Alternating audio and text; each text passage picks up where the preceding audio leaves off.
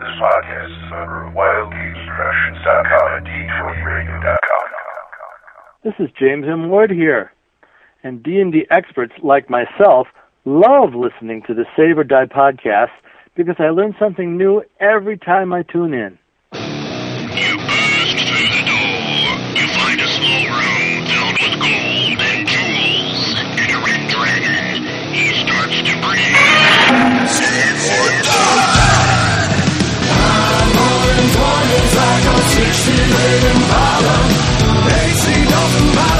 Welcome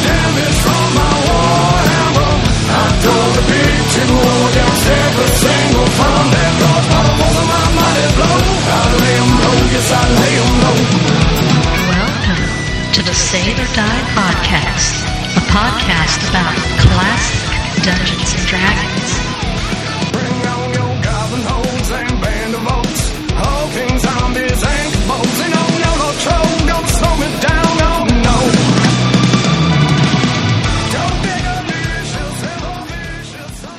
Hello, you cool cats. Welcome to the Save or Die podcast. As usual, I'm Blind Lemon Monroe, also known as D M Mike. And with me is Fat Apple Washington. Yeah. Known as D M Liz. And Squinty Banana Carter, known as D M Jim. And since we're talking about the blues and no one gets out of here without singing the blues, we're talking about BLUEHOLME. Apparently, I, I think uh, the only... Well, no, Mazes and Perils is still out. A retro clone of the Holmes D and D Basic Set. But first... What did we do at gaming this week? Who cares? Ow!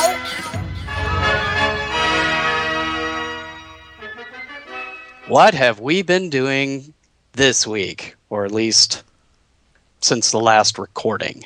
And we'll start with Jim, because his is more interesting. Oh, God, how much time have you got? I slept all weekend. Um, I just got back from uh, Gamehole Con in Madison, Wisconsin last week. Uh, it was the third Gamehole Con, but my very first, and it's the single plushest con I've ever been to in my life. It ran plushest? Like, plush, yes. I mean, okay. It was I, stuffed and soft to cuddle with. Uh. well, well, two things. Uh, part of the swag you got was a plushy owlbear. So literally, yeah, I saw pictures of that. Yeah, that's uh, that's hard to beat. Yeah. And I just got to say, Alex uh, knows how to treat his special guest. He apparently owns also owns a uh, like college restaurant bar and took us all out. It was like all you could eat and all you could drink one night, and then we got to go upstairs to the literal Gamehole, which is like a secret. Yeah, I was going to ask if that was the bar restaurant that the Gamehole was under or over. Yeah, yeah, we all got to go up there to see where he and his crew game, and, I mean, it was just the most ridiculous display you ever saw. He had a display case with a wood grain O D and D set, three pristine copies of Dragon Magazine number one, which is two more than any human should have. And uh, they they just for those guys, they made like a plushie. Ours were like a regular size. They made a giant one that's like the size of a whole person, like Fat Albert big. And oh my gosh! It's it's now resting in the rafters of that Gamehole room, huh. Ready to poop on people. But uh, worse than owlbear poop. Uh, Tim Kask and I, uh, you know, jumped in a car and did a road trip. It was about about eight hours, and it was fantastic fun. Got to. Uh, you know how, like, when you run con games, there's always that guy that you have mm-hmm. to kind of sit on to keep him from wrecking the game for everybody else. I had four games and uh, a D C C tournament included, and had nothing but all great players. Well, cool. And I, I didn't ever have that guy in our con too, but I'll we'll get to that later. And I just get to rest up for a week, and then uh, next Thursday I'm headed up to UConn and Ypsilanti, where uh, I'll be running both Mutant Crawl Classics and a Dungeon Crawl Classics adventure called Synthetic Swordsman of the Purple Planet, which I both wrote and will be released at the con for sale. How Burroughsian.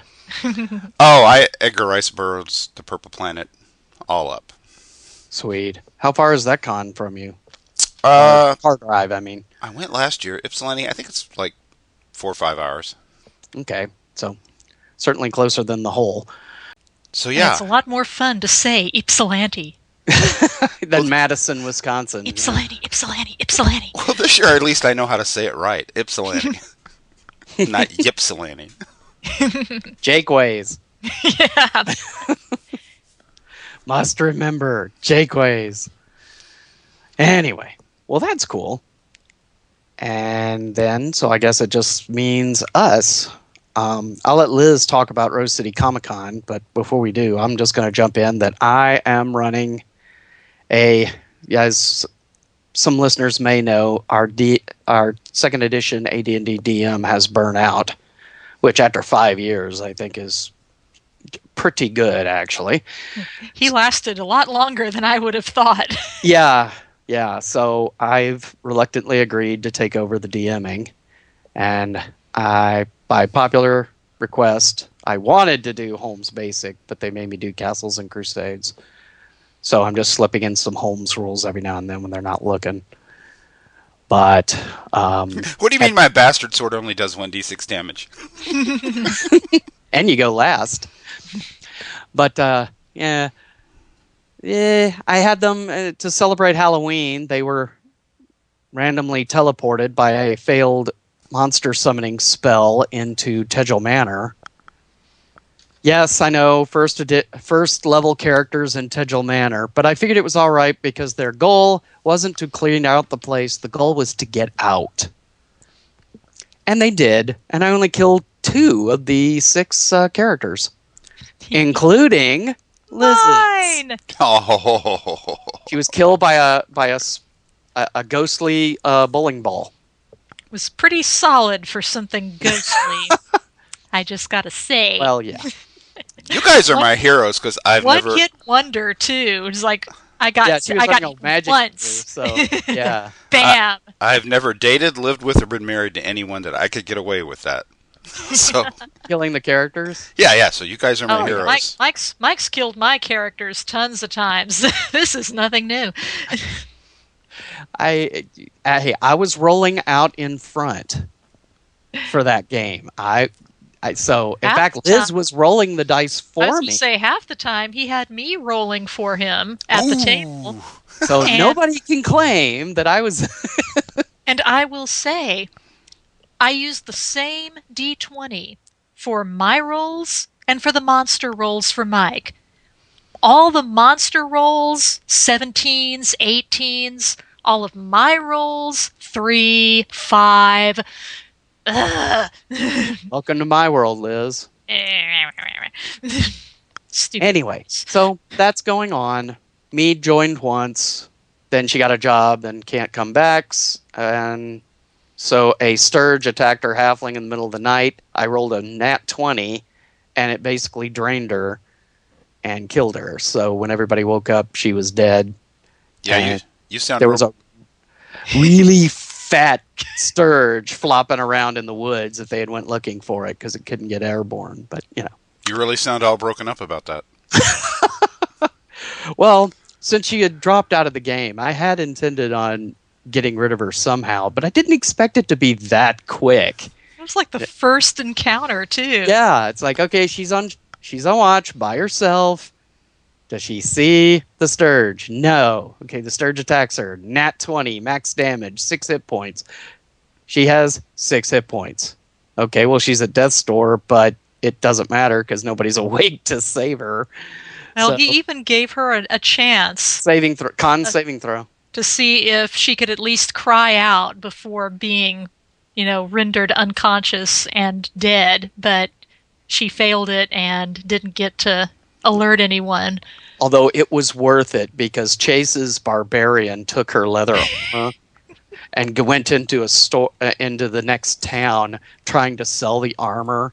Said, "Here, little girl armor," and tosses it on the bar. There's bloodstains down the back, and the and the owner of the armor shop's going, "What? What happened?" "Oh, don't worry. I bury her in woods." So what you're saying is, as a D M, you've got an airtight alibi with the husband as a witness. Yes. When Mead comes back.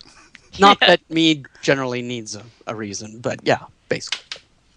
So, now Rose City Comic Con, Liz. Hey, well, Um, we left early, which was a good thing. That was the weekend that Hurricane Patricia hit the coast of Mexico, and by the time Friday came along, Tyler and most of North Texas was just being drenched in torrential rainfalls. Um, so we had actually driven up, um, I think it was Wednesday night, and we were there Thursday, and then Friday was when the really bad weather started. Um, we drove out in the rain to the fairgrounds to set up, um, raining really hard. We were able to get a fairly decent parking spot close to the back doors, and so we didn't have to go too far in the wet to carry our stuff in. Um, but we got all set up. The con technically opened Friday afternoon, late in the day, but we decided instead that, you know, we were just going to go back to my parents' house because it was on the other side of town and the roads were already starting to get kind of washed out in places. And there were a couple of low spots that we went through in the car on the way back to my folks where I was kind of going, technically, I probably shouldn't be driving through here. Hope it doesn't kill the engine. Yeah, but we were okay. We got home. I think if we had stayed, it would not have been good for me to drive through those low places. Um, so we got back. There was a V I P dinner and um, at some place, I was like Cowboys and Coaches was the, yeah. the restaurant, something like that. A, a restaurant and uh, club. Yeah. Um, so it was a special dinner. All of the guests were there, and it was paid for gratis by the convention. And people who bought the Ultra V I P guest tickets got to come to the dinner and hang out with the guests and, you know, all that good sort of thing. Cool people like us. Yeah, woohoo. You too can have dinner with Mike and Liz. No, actually, it would have been more cool. I'm sure people were coming to have dinner with John Schneider, um, Bo Duke from Dukes of Hazzard. Uh, great guy, great guy by the way.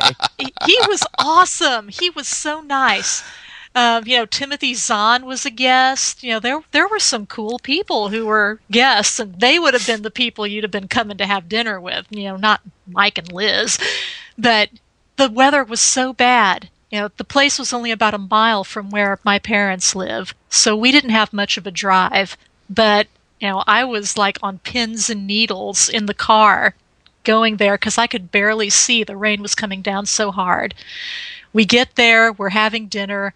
The rain is so loud on the roof. You know, it was like someone was banging a huge drum over our heads. And we're kind of half joking to ourselves, you know, we may have to move the con to this restaurant because we may not be able to leave it. Um, we were able to get out, though. The next day, things cleared up somewhat, but it was still raining. I think, I'm not sure, I think the weather scared off probably a big chunk of people. I mean, it wasn't deserted by any means, and we were also spread out among five fairground buildings, so that may have also had something to do with it not looking as, you know, well-attended as it was the year before.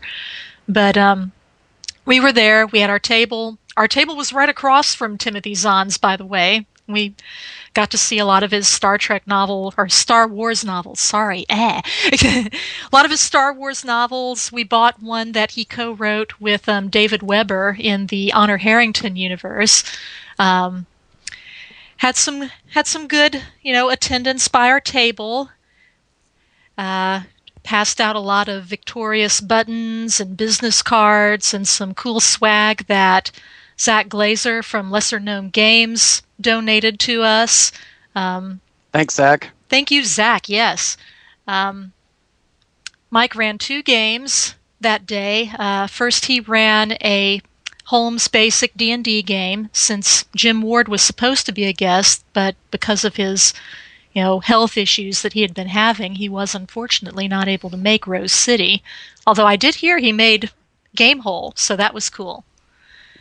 Um, anyway, so Mike ran the D and D game in place of the game that Jim Ward would have w- run on Saturday morning, and then a few hours later that afternoon, he ran a Victorious game. It was interesting. The two of the people that were playing in the Holmes game was a guy and his girlfriend. Was it girlfriend or wife? Wife. Oh, he and his wife. This was the first time his wife had ever gamed. And apparently he and his gaming group are big Save or Die fans. Nice. So he thought that was awesome. And we promised to give him a shout out. Do you have the Phil! list with you? Phil! Let's see. I've got his I've got his anyway, full name somewhere. I'll wrap up while you're looking yeah. while you're looking for the list. Uh, Sunday, um, I set up to run the second D and D game for Jim Ward, but nobody showed because you know, Sunday afternoon the con was pretty much dying off then. So we loaded up and headed back to Denton.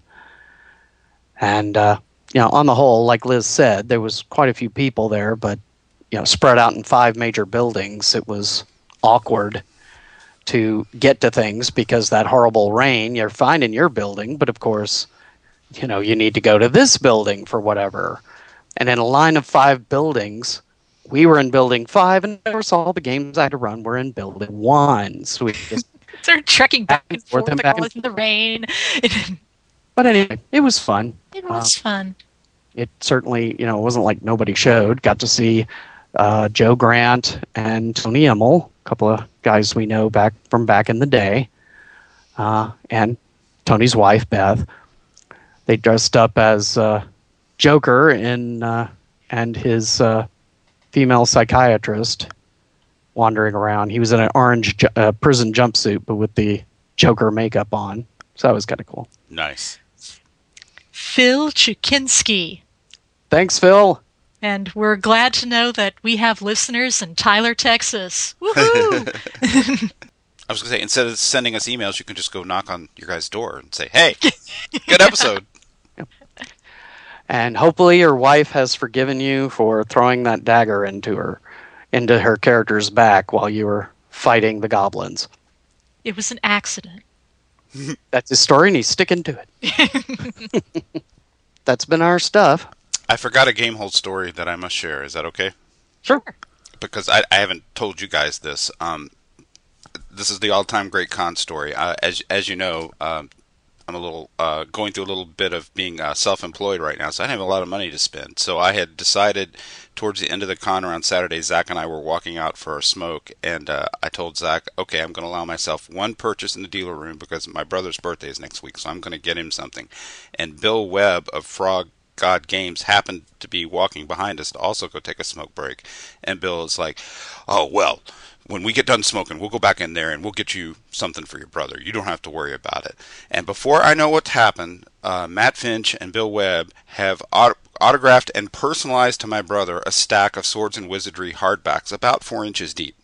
And Whoa. said, and said, here, happy birthday to your brother. And I had to leave the dealer room because I was going to tear up in front of a bunch of men. I couldn't believe they did that. Manly, manly tears. And my brother completely cool. flipped out when he got it. Awesome. Okay, well, uh, barring any announcements, we'll get back into, we'll finally start delving into the BLUEHOLME rules.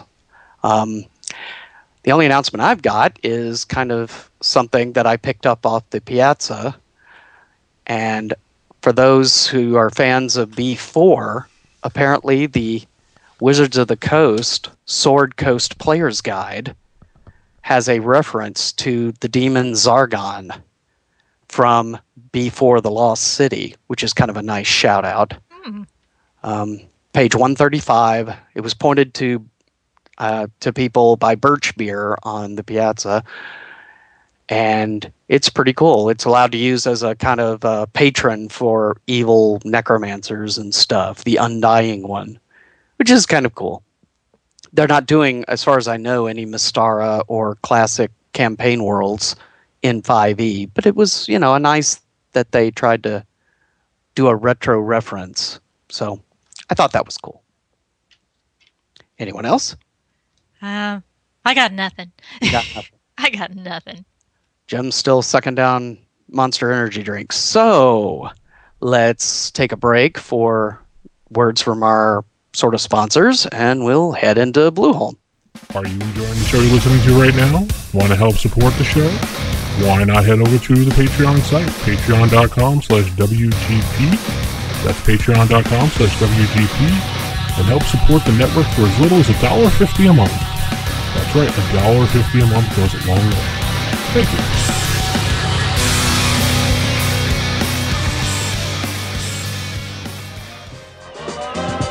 Zach Glazer, head of lesser known games here. In November, we will be running a charity game using our newest box set, Death and Taxes, to support the Extra Life Foundation to benefit Children's Miracle Network hospitals. Um, you can support this effort by going to extra life dot org and making a pledge in the name of Robert Glazer, or going to lesser gnome dot com slash children. Robert Glazer? No wonders you go by Zach. Listen, let me show you how to do this. I cast charitable contributions. You will now go to extra life dot org or lesser gnome dot com and make a generous donation to help Children's Hospital. You can even write it off both your death and taxes. See what I but, did there? But don't interrupt me. And my Save or Die podcast minions will have a nice pledge link right on the webpage of this very episode to make that easy. Ah, that's great, Dopus. Thanks. Don't mention it, Robert.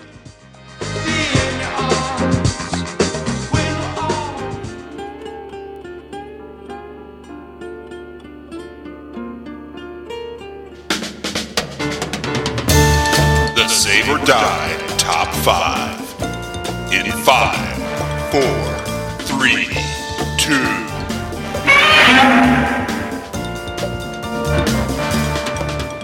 Top five, BLUEHOLME, the rules, the game, and, well, I mean, since Holmes seventy-seven by Thorkammer isn't out anymore, and Mazes and Perils really has been tweaked to point people toward A D and D one E, this is probably the only real Holmes retro clone out there now, isn't it?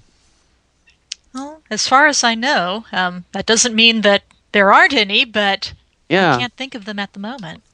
Okay, well, then let's start with number five, and we'll start with you, Liz. Yeah, okay.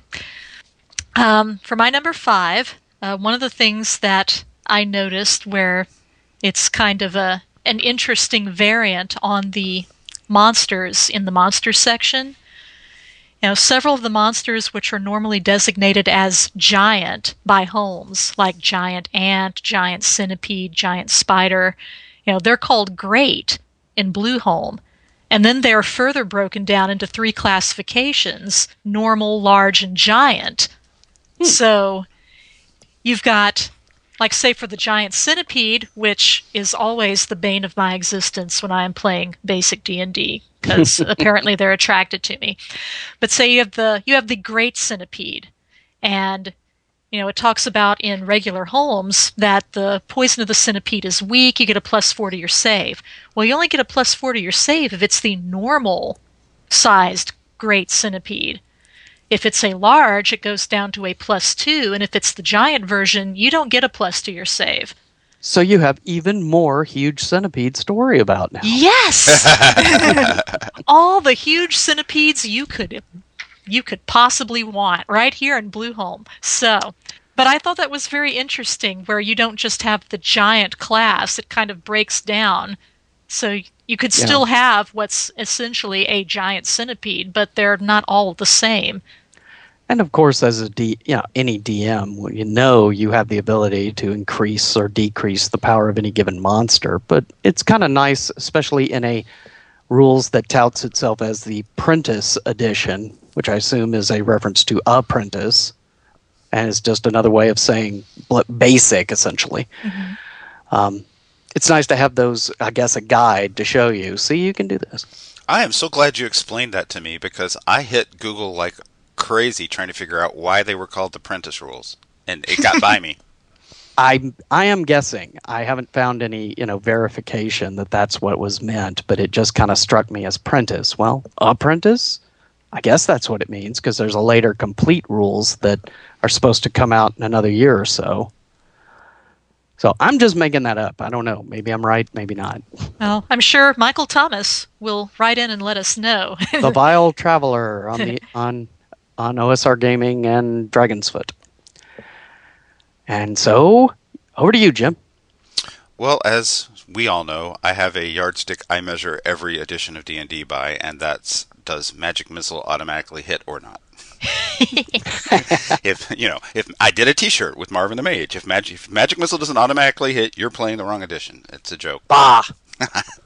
So in uh, Prentice Holmes, uh, BLUEHOLME's uh, exactly like O D and D, it does not automatically hit. You have to roll your missile attack for your poor magic user or wizard. And uh, although he kind of tries to make it up to you by its versus armor class nine at a plus five, which I don't know why he didn't just say it's versus armor class four, but there it is. Yeah. And uh, well, actually, it'd be nine, and you get a plus five to your roll. Right. So it's more like it's armor class fourteen. Oh, see, I forgot which edition I was in. Yes, the other way. Okay, well, same, yeah. same, same difference. And, and, and it's not just because I like to play magic users. Uh, I mean, being buddies with Tim Kask, I just happen to know this is one of the knockdown dragouts they had at T S R, where Gary wanted it. You had to roll, and Tim's like, "Come on, he, guys, only got one d four hit points. Give him a break. It should automatically hit." And one first level spell, and so you cast your one magic missile of the day, and you miss that. Yeah, that that does kind of suck. And then it's feats don't fail me now. That's right. Get behind the fighters. Okay, well, my five uh, is a general comment of, and Liz and I talked about this, and it seems like almost nobody, when they do a retro clone, can stop themselves from fiddling with the rules a little bit. Sometimes they do a little, sometimes they do a lot. It, it's... All I could think of is, you know, maybe they're just importing their own house rules. Um, one thing I found kind of confusing is in basic D and D, clerics turn by using two d six to see if you can make the number, and then you roll two d six for the number of creatures. However, in BLUEHOLME, it's you roll a d six plus your level to see how many creatures you turn. Which seems to me a bit of a jib because, you know, first to third level, even third level, you're at most going to be able to turn nine creatures, where with the original system you could turn up to twelve. Yeah, but it's hit dice, though, not creatures. Is it hit dice? Yes. Okay, so that's even a bigger jib. So if it's not a skeleton, you might be in trouble as yeah. a low-level cleric. And although yes, it does say no matter what, you will always turn one if you make the the initial roll. And yet... If you look at the second combat example where the party is fighting the skeletons, mm-hmm. when the cleric, doc, uh, not doctor, just Strangelove, uses her... Um, she has an honorary doctor. Turn, to turn the skeletons, she rolls two d six. So it like, well, that must be a typo that slipped through or something. So I'm not really sure which one is really meant here. But being an old schooler, I'll just go two d six. So there. Well, it does say at the beginning that there are no rules. Very true. It's like if there's something that you think it should be, you know, and you're the people at your table agree, then do it. Okay. Over to you, Liz. Number four. Number four. Okay. Alrighty. Um, it's about hmm. time for you to steal one of mine. Usually around I, four. I, I may be stealing one of yours because this is a magic user centric one, so I don't know if I'm going to be stealing this from you or not. Um, in the original Holmes rules, if the player has the ability to try for specific spells he wants when he is learning spells initially, um, you know, there's the percentage chance to learn a spell, but you can pick as the player, I want my magic user to try to know sleep. And you get to roll, and if you don't make it, then, well, you don't get it. And but you're making the choice. In BLUEHOLME, all of the spells are randomly determined by the referee. Um, the referee still rolls the percentage to see if the player's character gets to know the spell, but the referee's making the choice. The player is not getting to make the choice as to what spells he or she initially has in their spell book. Um, I'm not sure how I feel about that. I'm, I mean, when you're adventuring, you don't have any control over what spells you find, but if you're just starting out and it's assumed that you had been studying somewhere, you know, I would, my assumption always was learning magic in a school from, you know, a wizard who is teaching you, you get the opportunity to try to learn things that you have a specific interest in as a student. Um, yeah, so, I don't want I don't want to go all, all Mikey Mason on the rules, but I mean, a first level magic user with one d four hit points who goes out into the wilderness with anything but a sleep spell is doomed. Yeah, and you know, even then, you know, sometimes sleep spells don't work if it's undead. Mm-hmm. I would say if you don't have sleep, you should you know at least at try least for magic, magic missile. You know, because you know something that's offensive. You know, sleep, magic missile, shield. It should be the first three that you try for. Yeah, trying to learn something. May not, maybe not in that exact order, depending on your, how you like to play your magic user. But those three are the ones. Or like that joke always goes, you know, you're a first level magic user and you think it's, you're supposed to have a really high intelligence, but you thought it was a good idea to go out adventuring with nothing but a push spell and, and friends and, and a rusty dagger. It's like, okay, it's your turn, mage. What do you got? I read magic. I read magic at them. Yeah. So that that was an interesting twist on how um, initial magic user would learn their spells, and I'm not sure I agree with it, but I think in the end it's just basically what's your what's your flavor preference. I don't think it breaks the game one way or the other, but I'm just used to doing it the other way and letting the player have some input as to what they might have starting off. Okay. Jim? Well, uh, no, that wasn't one of mine, Liz, so good job. I guess I'll okay. be forced to steal one of yours now. Um, Ha-ha! My number four is that the uh, BLUEHOLME is illustrated entirely with public domain art, which is, you know, not atypical of uh, indie productions like this that are done on a shoestring where there's not the art budget to go out and get pen and ink illustrations. But uh, I think BLUEHOLME is way outstanding from the rest of the crowd for how well chosen the public domain art was, and uh, I think that's probably why just the choice of public domain art was given a credit in the credits. Apparently uh, John Calvin Smith did this for uh, Michael Thomas, but I mean to, to you know whoever did the art didn't just do what most of us do, didn't just hop on Google and grab the first thing they see. It, I mean you know what I mean? Yeah, I, oh, yeah. I need something with a dragon. Okay, here, you know. It's a Chinese dragon. So if you gotta go with public domain art, this was like well chosen. Cool. All right. Well, my number four has to be subdual damage. Now, both Holmes and BLUEHOLME have subdual damage, but in the original Holmes rules, they just gave how to subdue a dragon, and you kind of were su- expected to interpolate from that how to do. Sub- Ooh. Ooh. I, I just made that up. How to do subdual damage on other creatures. Um, whereas BLUEHOLME takes the system and is basically faithful, if not exactly in mechanics, certainly to the intent, and expands it to all sorts of creatures that you can subdue for whatever reasons. And I think that's cool. So, Liz? Okay. Three. Well, we're moving along here. My number three, magic items. The potential magic items that you can find, given in the back, um, for the most part, pretty faithful to what can be found in the lists in the Holmes Basic. Um, you've got a you've got a few differences here and there. Um, I don't think the I don't think the potions list is exactly the same, but I can't recall precisely where the change is in that.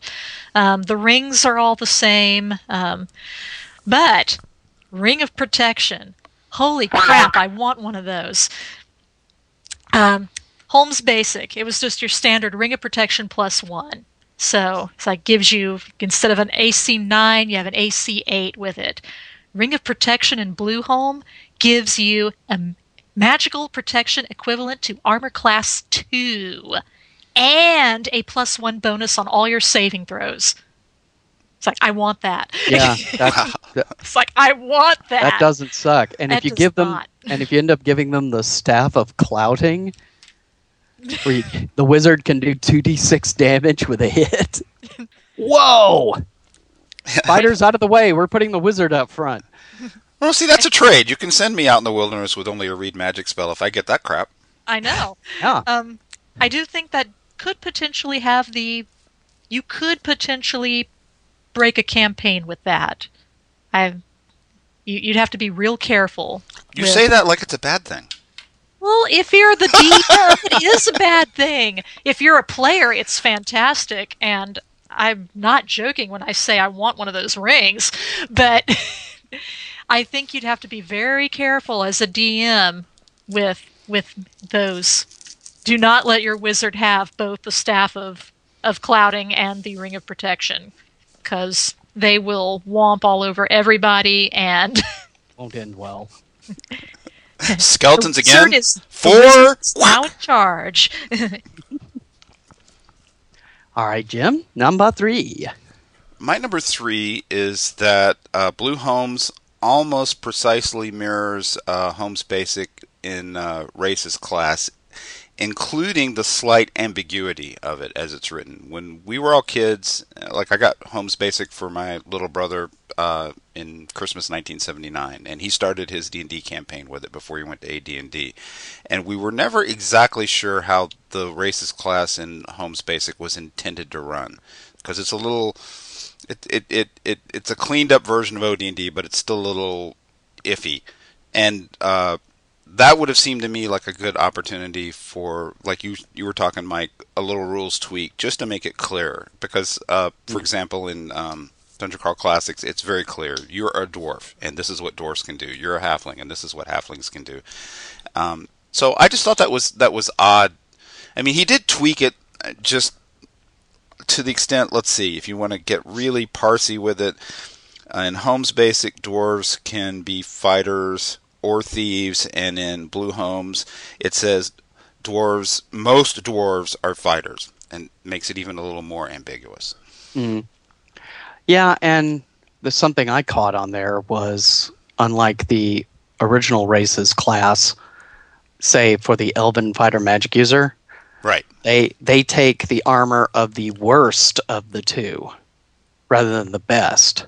So an Elven Fighter Magic user has it gets to run around with a nine A C, and that seems really harsh. Maybe that was why he created the Ring of Protection, Liz. Well, I suppose for, the, for those elves who don't get to wear armor when they're a fighter magic user.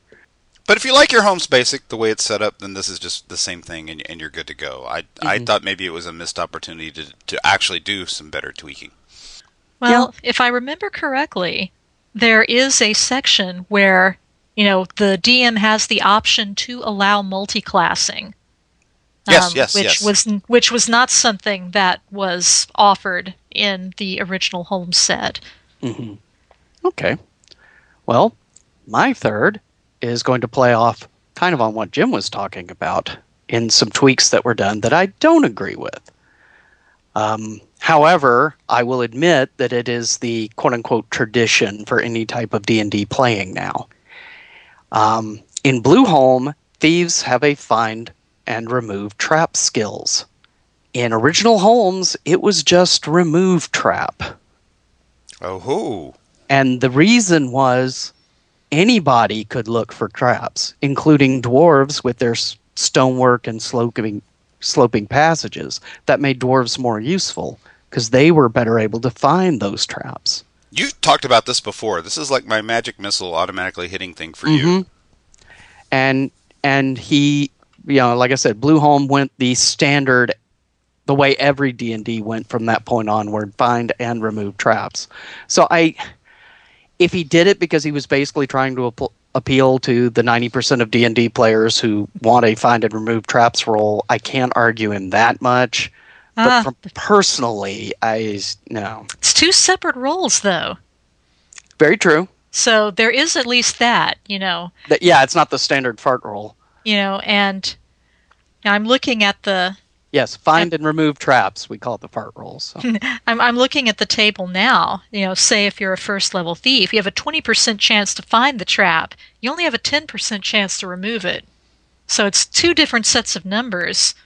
You know, anybody where... can remove a trap. It's just whether or not there's damage involved. Oh, fart. But... I get it. Find and remove trap, yeah. F A R T. Um, But yeah, I mean, in A D and D, you know, it's basically the same number. You know, yeah. It's X Find percent. Find and remove trap. Yeah. But these are two different numbers, and it's a lot. E it's a lot harder to safely remove a trap than it is to find it. Although, again, there's twenty percent versus ten percent on percentile dice, but arguing the thief skill levels is a whole other topic, so we'll just skip that. All right, Liz, number two. Okay, da da da. Well, I would just like to say I'm going to just sort of cram two different things into my number two. That five-point alignment, yes.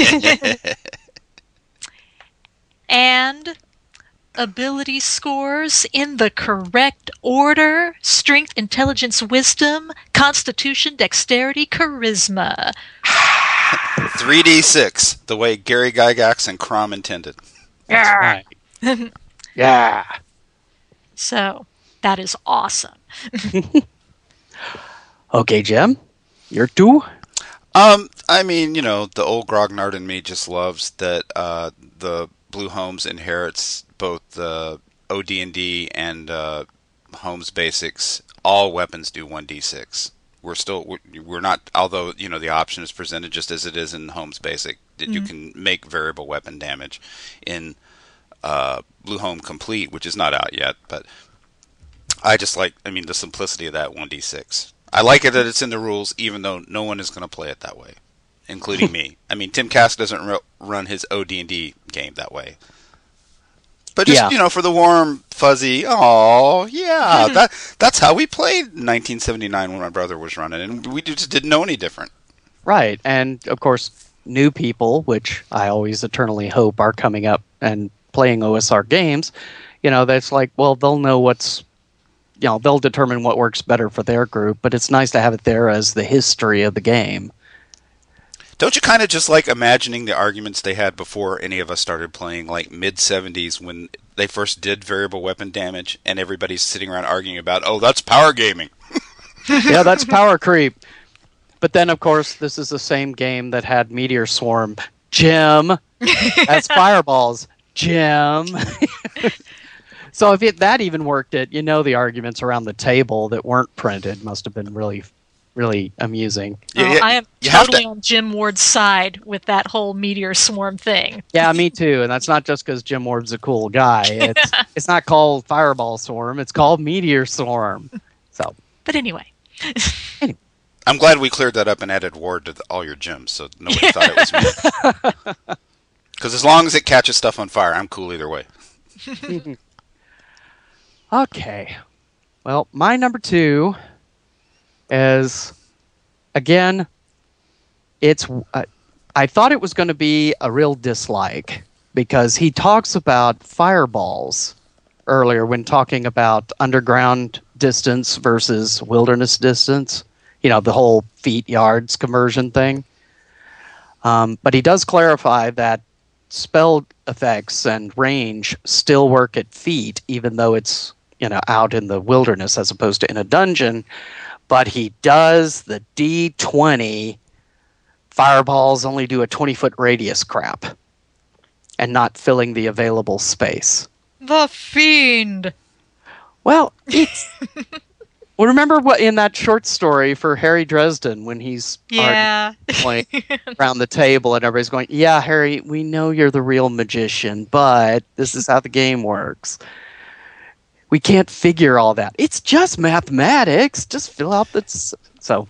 Yeah, I'm, I'm on Mike's side on this one, Liz, because if I had to go to all the trouble to programming my brain to think and calculate those volumes, you know, thirty years ago, then damn it, the rules need to say that today. Yeah. Yeah, but math has never been my friend, and I, I, I, don't, I don't get all that. D and D didn't make me learn negative armor classes. I would have been in much worse trouble in algebra. but but then I thought, well, we'll see how he writes up the fireball spell. Since he mentions it here, there's got to be a fireball spell, right? No, there is no fireball spell. No fireball for you one year. Yet, you go to the magic items, and there's a wand of fireballs. Oh yeah, and it says works exactly the same Live way as the, the spell. spell. I mean, it, and it gives six d six damage, but it doesn't say anything about the distance range ex unless you go back into the. So part of me is like, you know, that that's really confusing and inconsistent. Now there's another part of me going, maybe he's just trying to do an homage to the original Holmes, which was even more confusing. Yeah, so it's like, you know, you got to use your brain for this to work. So this Dude. may all be intentional. I mean, I love original Holmes D and D, but you've got to flip back and forth all over the place in that book to find stuff. You know, it is not laid out intuitively in the slightest. More than in the brown books. Yeah, well, that is true. That is true. But still, yeah, so.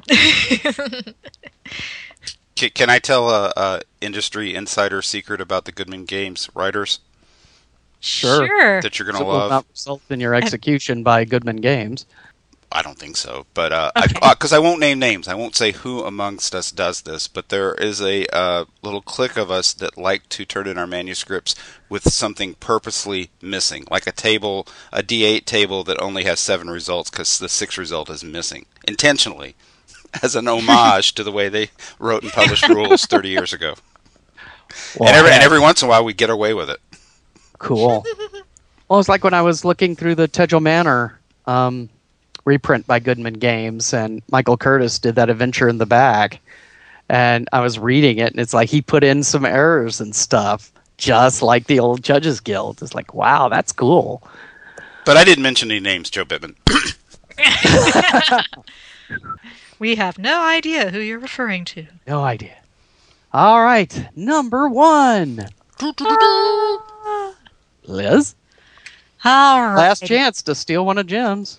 Uh, I, I, I don't think I'm. I don't think I'm going to. But I'm. Now that I've said that, I, it'll turn out that I did. Um, treasure tables. Nope. You're good. Awesome. I really like how he redid the treasure tables for BLUEHOLME. Yeah. Uh, mm-hmm. It's so much more intuitive.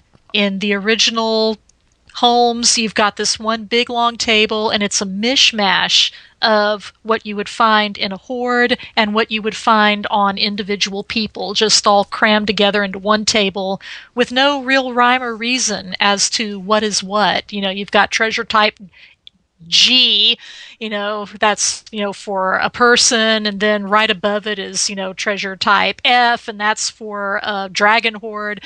But you've got it You've got it split up in BLUEHOLME. There's one separate table for, you know, getting treasure from individuals, rolling it up, and then you've got another table for large treasure hoards and rolling those up. And I think that is just awesome when you're trying to figure out what you're going to populate your adventure with. Yeah, I I don't know if it was Swords and Wizardry that did it first, but it seems like the idea of a hoard table has really taken off among all the, or most of the retro clones.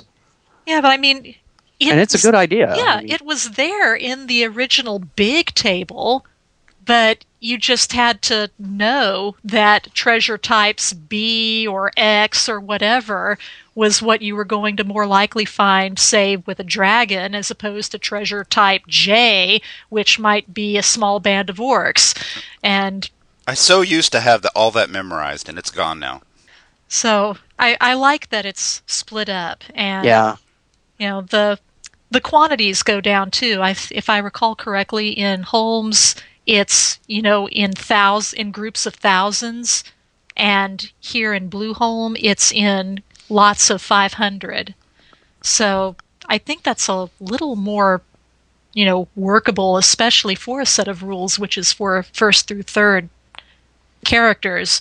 Mm-hmm. and, and maybe I'm just mean, but it's like, I don't think a first a group of first level characters needs to find a treasure hoard that has just the thousands upon thousands of gold pieces in it, unless you're going to be super duper mean and not give them any way to take it all back with them, and then they just cry all the way home, you know.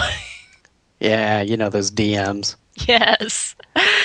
we're going to give you this incredible amount of money for doing this for us. Oh, yeah, we're a copper mining. ten thousand so, gold pieces in, in copper. copper. I hate you, Kevin. As a by coincidence, we have this wagon for sale that cost almost that much. That's right. What, selling mule? No, we don't sell our mules or horses. We're a mining kit. We need them. We need those. But you can drag the wagon yourselves.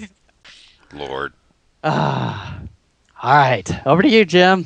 So my number one is my last chance to steal one of yours, Mike. So about the skill proficiencies. No. ah!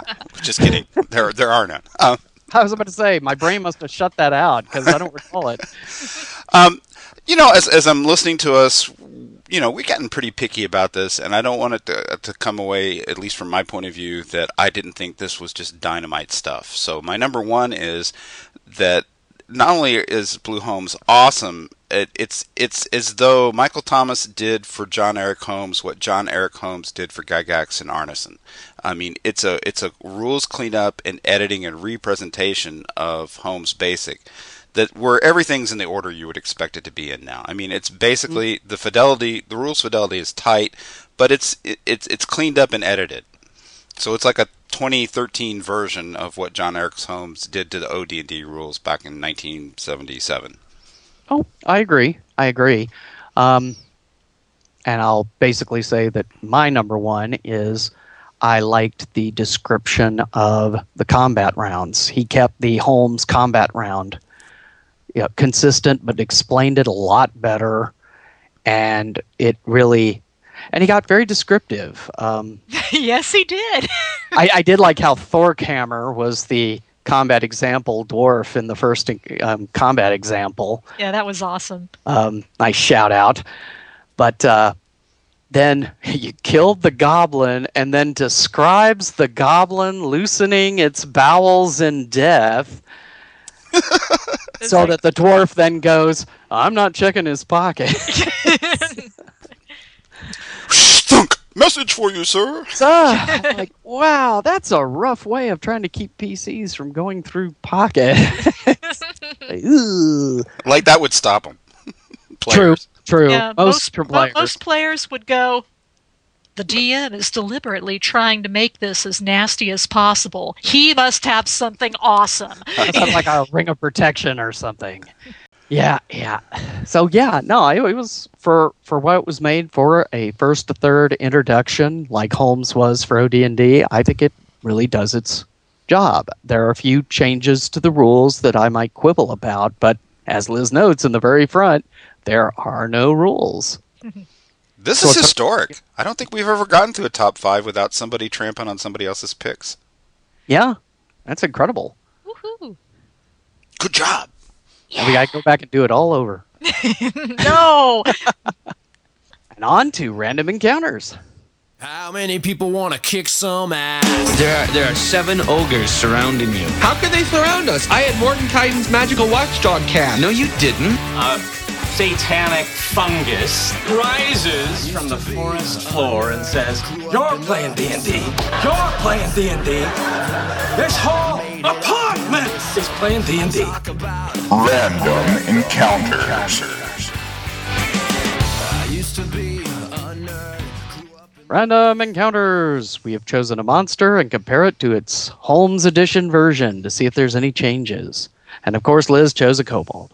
yeah, I, I knew I, enough, I, I knew to stay away from that one. I, I probably should choose a kobold because I didn't pay attention to the directions, and I chose a monster that did not have a counterpart in Holmes. Well, that's fine. yeah, uh, he he does introduce some new monsters. If um, it makes you feel any better, Liz, uh, the show notes said choose three monsters, and instead of reasoning that that meant one apiece, I chose three. So I didn't follow the directions oh. either. Okay. Awesome. I don't feel so bad now. Maybe my students have something when I they say my, my instructions aren't as detailed as they should be. oh, well. Well, since Jim's got three, you go first. Just choose the best one. Oh, me? I'm first. Jim? Oh, yeah, because mine will be quick because it's very boring. I, d I just uh, picked uh, three classic monsters and compared them. So, and I went almost in alphabetical order too, where it was skeleton, sturges, and rust monster. Three classic monsters you'd expect to run into in the first three levels. And what I discovered when I picked them by that criterion was that the stats are all identical in both. So there were, I mean, virtually identical. There might have been one little number off. Uh, you were talking about uh, Meade getting hit by the Sturge. They do exactly in BlueHolme what they do in Holmes Basic. They're going to hit you for a hit of one d three, and if they stay attached and suck you, it's another one d four of blood drain. So it was kind of boring. It was like three monsters I picked are identical. So nothing to nothing to critique there, because it's as is. Okay, Liz? Well, my monster, which has no Holmes counterpart, because I don't know how to follow directions, apparently. I chose the Green Grabber, because I thought that was pretty cool, you know, and I liked the fact that there are some different monsters that are not in your original Holmes Basic book. So if you want to, you know, change some stuff up in your Holmes game, you know, you've got some ideas here in BlueHolme that you can use. And, but anyway, the Green Grabber, it's like, it's a mobile ambulatory, it's an ambulatory carnivorous plant, and they've got these shoots that are thirty feet long, and it can just like snap out and grab you and pull you in, and the thing just starts chewing on you, literally eating you. Um, and it does two, you you get two d six damage per round that you're being chewed on. So as a As a first-level character, you know, even if you're a fighter, you could conceivably possibly be killed within one round if this thing manages to get a hold of you. Um, they're, they're pretty vicious. Um, I will say I was kind of unclear. You know, it says your H, your, the hit dice three d eight, so three d eight worth of hit points for the creature. But then it says that each of the three shoots has six hit points. Now, is that in addition to the three d eight, or is that part of it? I kind of think it would be in addition, but well, that's really, and conversely, really... I would have said it's probably part of the total, like some other monsters, but then if you do that, you're going to have more than three d eight hit points. Right. So, so I don't know. Yeah. Um, It could be super duper dangerous if it's got six hit points for each shoot in addition to the three d eight hit dice that's listed in the thing. You know, you do not want to run into this. That sounds like a first level T P K to me. I know. He is like, it, like from the description, it kind of reminds me of that monster from Expedition to the Barrier Peaks, Wolf in the A wolf in sheep's clothing. Oh yeah, where it looks like you got like a little bunny stomp. rabbit, or oh, yeah, stomp with a little bunny rabbit on top. Look at the bones. No, but um, yeah. Anyway, as if that wasn't bad enough, then they enter this phase called sleep flower, where the plant sprouts this big yellow flower that attracts sturges. Oh if Lord! You get, if you get near it, the flower opens up and sends out a puff of pollen in a five-foot radius up to three times a day, and if you breathe it in, you have to save versus poison or you fall asleep. And since... The, the, the sturges... Yeah, the plant will eat you, and if the plant doesn't eat you, the sturges that it's attracting will come and eat you. It's like, I get the feeling Mister Thomas was having a really bad day, running this really awful group of players, and decided, fine, I've had it. This almost is starting to sound familiar. Is this monster from one of the early basic D and D modules, maybe? Maybe. Maybe. Maybe. I mean, I, uh, know, I remember when we were playing in Jim Ward's game, oh... what was the one that he did for Castles and Crusades, the kind of horror box set? Yes, Tainted Lands. Um, we were going through an adventure that he was running, and there was this field of yellow flowers that from a distance looked like daffodils or something, but then you get to them, and every single flower has like this little carnivorous maw, and this whole field just wants to eat you. And oh, see, that's Jim Ward, though, man. On the Starship Warden, you don't even want to step on the grass because it's attacking you. Yeah. Oh, well. Okay. Yeah, this is this is a monster for if you really, really hate your players and you just want to get rid of them all. This will do it. Well, Mike, presumably you followed your own directions correctly. Yeah, yeah. And I chose a monster named after a little-known Prince gaming album, Purple Worm. Purple Worm. Oh, that's terrible. Purple Worm. Anyway, not a lot of people know that. You won't find it in any book. Thank you for giving us our outro music. um, it's different because conversely, the Purple Worm in BLUEHOLME is not as powerful as the one in Holmes. It's got the same armor class, the same hit die, but it's only half as fast, thirty feet as opposed to sixty, and the damage it does per bite is either one d six or two d six with the poison stinger, plus poison. Whereas in Holmes, it was every attack was, both attacks were two d six. Um, other than that, the chance, it's not quite as wide, but it does still have the possibility of swallowing a person for the same five or six and twelve rounds respectively, die in six, dissolve in twelve. So... yeah, it's it's a lighter, it's purple light. So, but, you know, it's not so nerfed that I would say, you know, ah, you know, better throw two of them at the party now then. Because, again, we're talking about first to third level characters, and this Purple Worm light could still cause the party a real bad time. So, it sounds like, for the most part, monsters tend to be pretty close. And so, let's talk dragons. In new Dungeons and Dragons, power is won by finding new ways to battle. I can feel the darkness inside me. And being completely dragon-flapping awesome. Set comes with spellbook, ritual rites, playboard, sacrificial dagger, and dice, dice, dice. D S R Hobbies, Dungeons and Dragons games, products of your imagination. All right, Poyi, here we go. Let's talk format, layout. You've kind of already hit on that, Jim, with the art. Anyway, at least the public domain art. Yes. So, Liz, what do you think of format and layout? Well, as an older individual, I very much appreciate the fact that there's a larger typeface than in the original Holmes. Um, to be fair, the typeface for Holmes, very easy to read, even at a at a small, you know, small pica.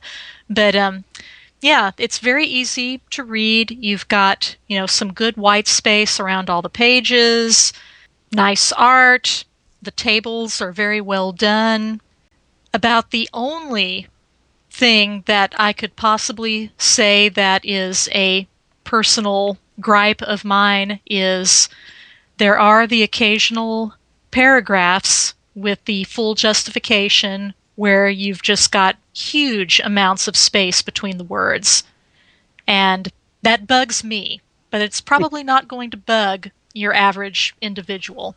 Um, and as reference to our readers, both Jim and Liz are looking at hard copies of the BLUEHOLME Prentice rules because Mister Thomas was nice enough to send them to us. Oh yeah, my my hard copy says is autographed to D M Jim, sod podcaster extraordinaire, Michael. Yeah, mine, our, it's all mine. Yeah, ours says to D Ms Liz and Mike. Saving or dying with Holmes since ah, Rumble. Yeah, well put. So, personalized autograph, that's worth a whole dragon right there. Yeah. Okay, well, any final comments? I mean, it is available as a free P D F, but I couldn't find online where I where you can get it as a free P D F. I've got all, so I just, I've got all I just, that information.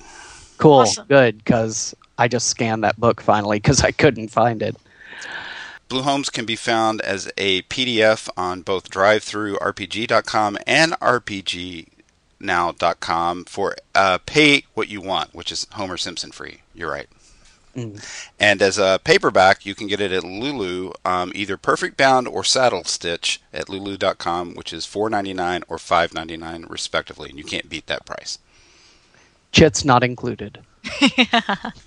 Okay, well, then give us some dragons, Jim.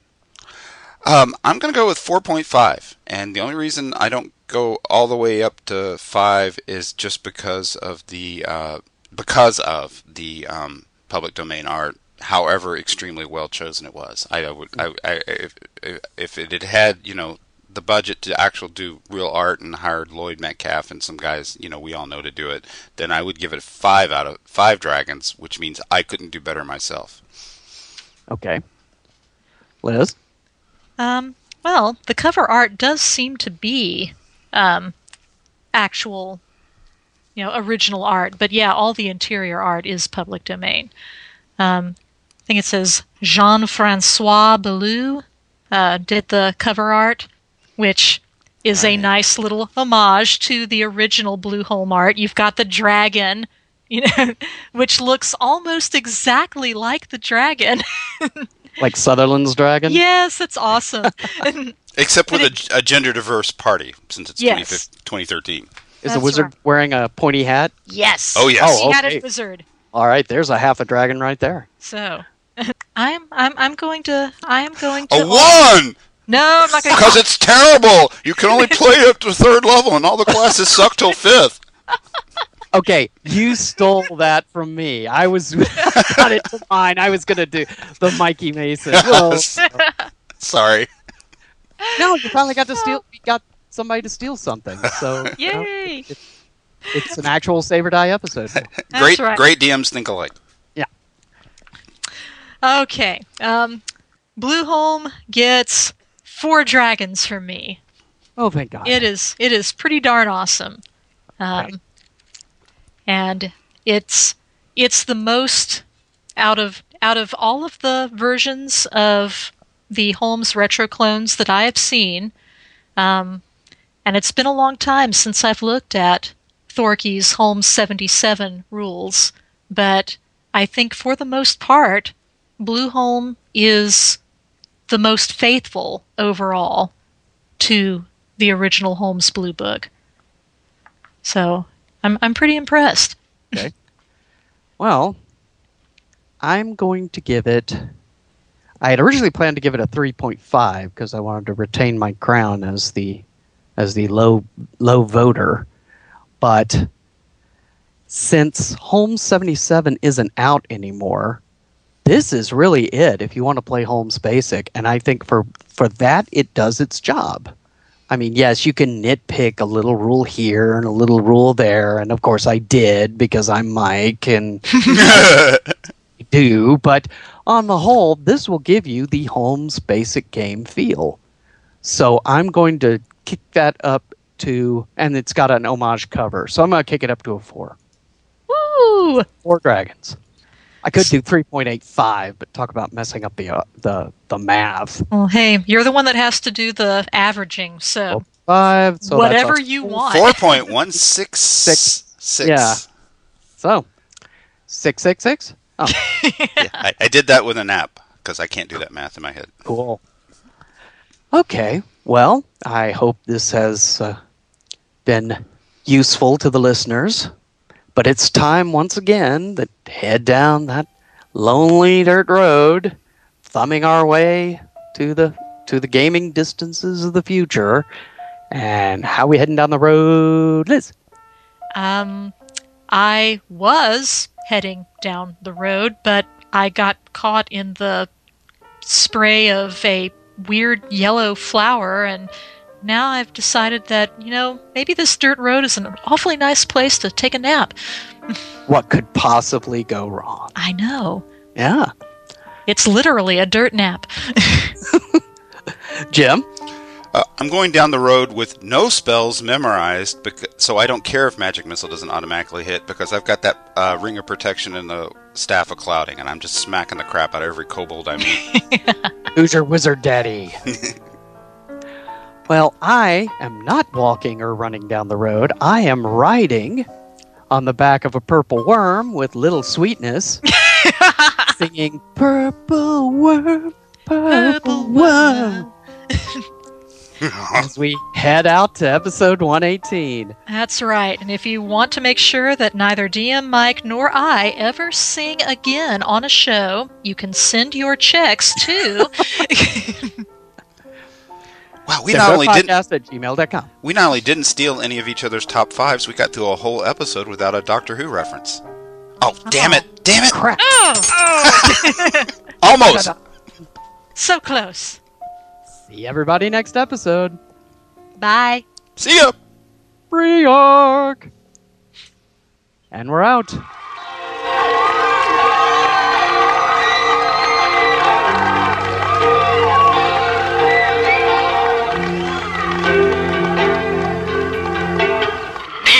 Podcast is a production of Wild Games Productions in association with D twenty radio dot com. The Save or Die theme music is provided by the band Mississippi Bones. You can find them at mississippi bones dot bandcamp dot com. Melee weapons for tonight's episode were provided by the D six Dollar Store, where everything does just one D six. Thanks for listening, and we'll see you next time on Save or Die.